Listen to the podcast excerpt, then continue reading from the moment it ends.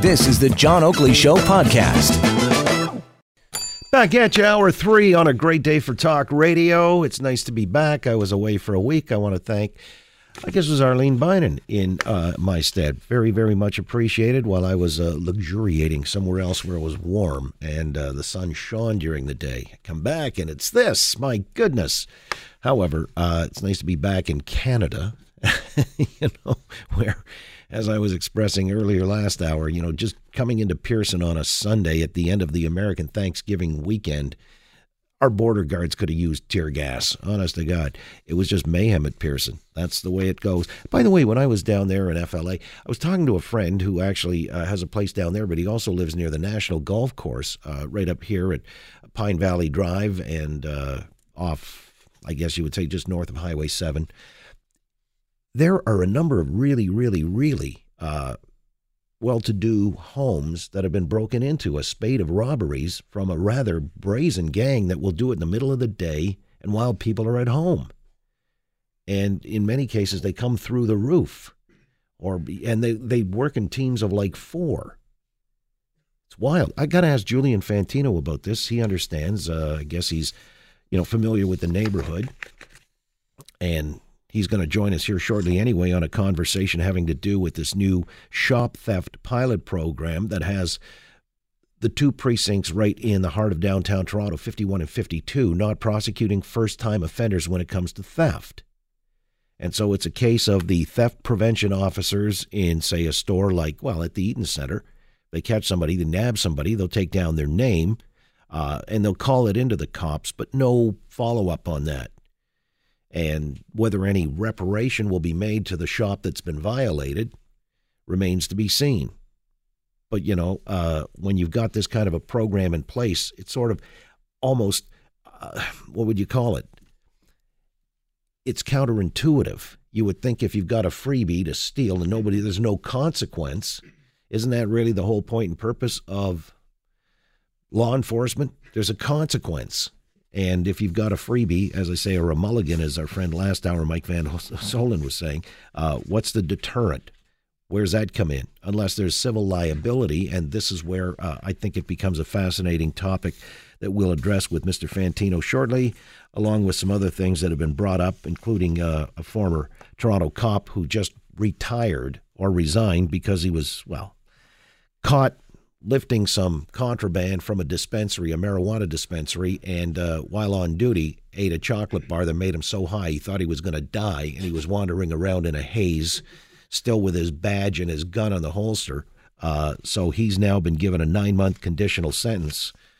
That's almost like a freebie, too, isn't it? Well, uh, we'll address those shortly. However, the topic du jour seems to be the manufacturing base in Ontario just got further eroded or is about to with the announcement that Oshawa GM uh, Oshawa is closing next year, and uh, in total, I guess 14,700 factory and white collar jobs in North America are going to be lost, close to 2,600 in Oshawa, and uh, that has a lot of people reeling, not least of whom are the employees and their uh, spokespeople like Jerry Dias with Unifor was on earlier in the program, suggesting they're going to fight back. They believe that if they can get the UAW stateside to join them in solidarity and uh, perhaps do walkouts in the various plants, rotating strikes, whatever you want, uh, this would get the attention of General Motors. I'm not sure that's entirely going to play, uh, but nonetheless, Jerry Dias has to say something, and he was in a militant frame of mind earlier today. We understand the sentiment. Andrea Horwath blaming the Doug Ford government for not having any plan. Buzz Hargrove suggested Ford government does have tools in their tool chest that they could implement, such as just denying entry to into this marketplace of any GM product. Again, these are the Hail Mary passes that these folks are talking about because about 25, 2,600 jobs are at stake. Other manufacturers have also lost. Where's the government helping them? Did the government step up in that case? Is this a case of preferential treatment for, as a former colleague used to say, the sacred auto worker?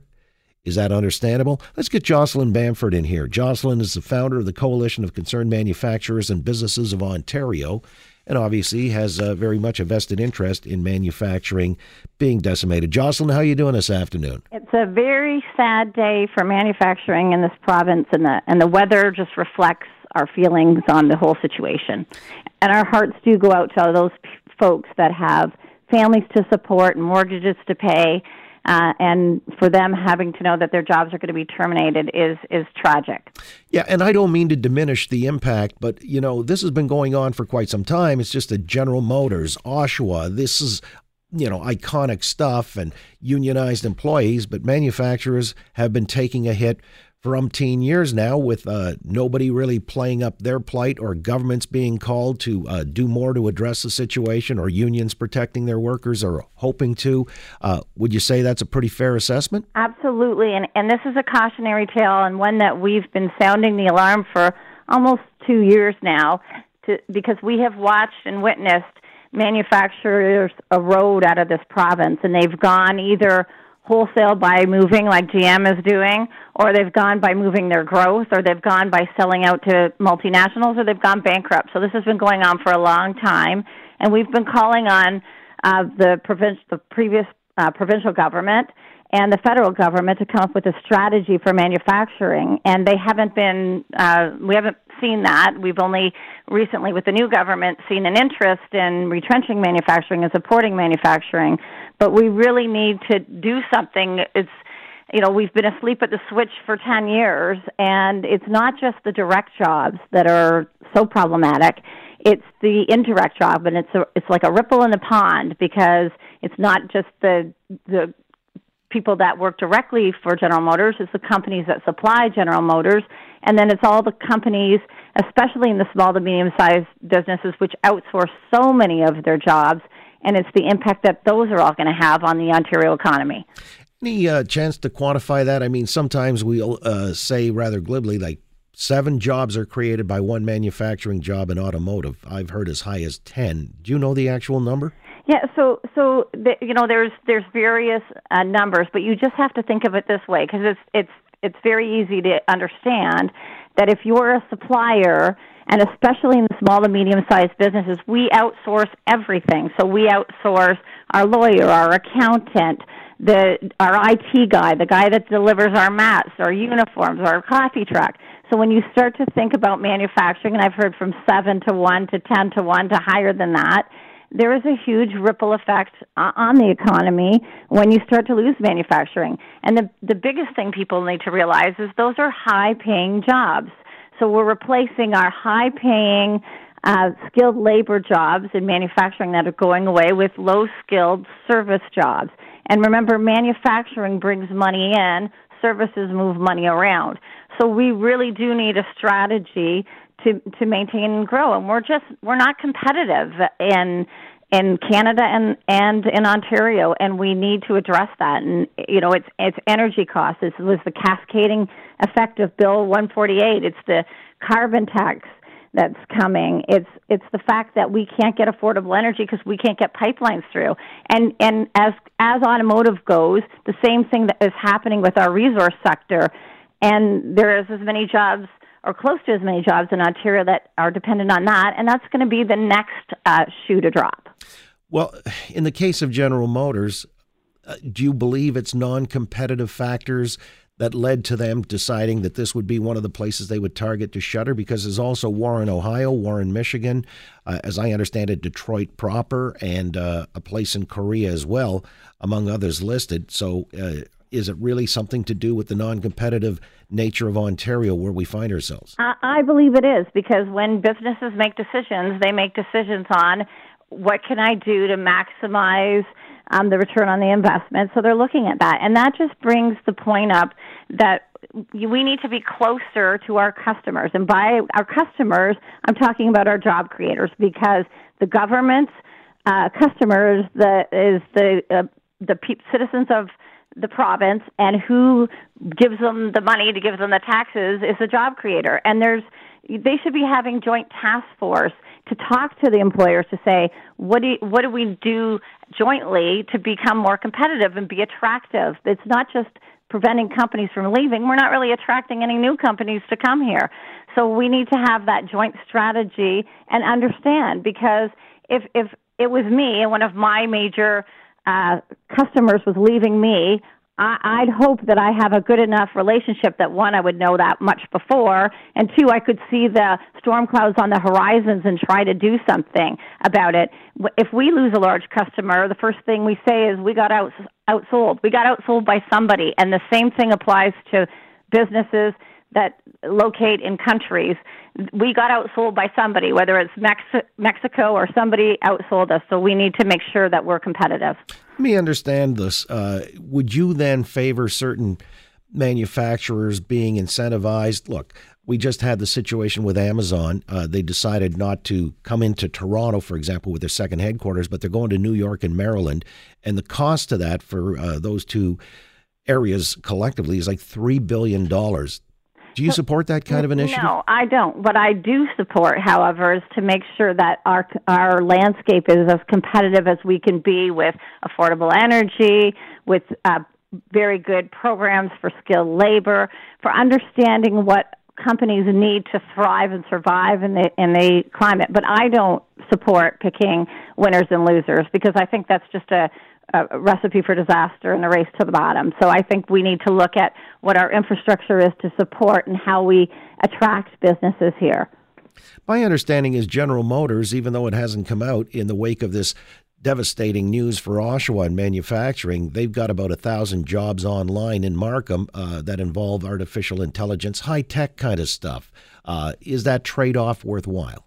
So I, I think it's great that Markham does have that, but we need to make sure that we're doing everything to support all of our jobs and understand where we're in the balance sheet, where we're falling flat. Because again, when you talk about that whole ripple effect, it's huge. So one of the things that um, people might not think about is if if GM leaves, we, we talk about high energy uh, costs for manufacturing, and one of that is the global adjustment charge. Well, that global adjustment charge will now get distributed amongst the manufacturers that stay. So that's also problematic in terms of being able to support the people that are left behind. Jocelyn, I know you've been uh, there from the hop as far as you know Doug Ford running for the premiership and uh, now that he is the premier you know you talk about a manufacturing strategy.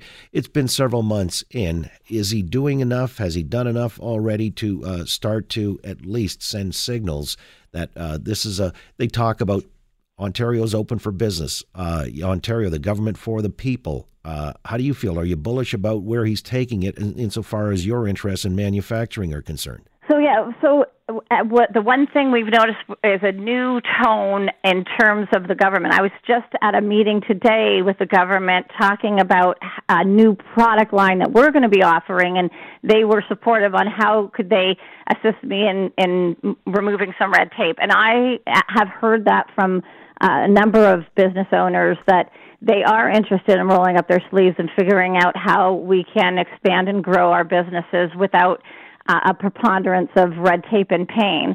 So, so we uh, are uh, positive, but we need we need more. We need a strategy federally. We need a strategy provincially, and uh, we need to roll up our sleeves and figure out how we can keep jobs here in the province and in Canada. Because I'm telling you, the next thing to go is is the oil and gas sector and all the spin-off jobs from there. And if we don't figure it out, we're going to be in deep trouble.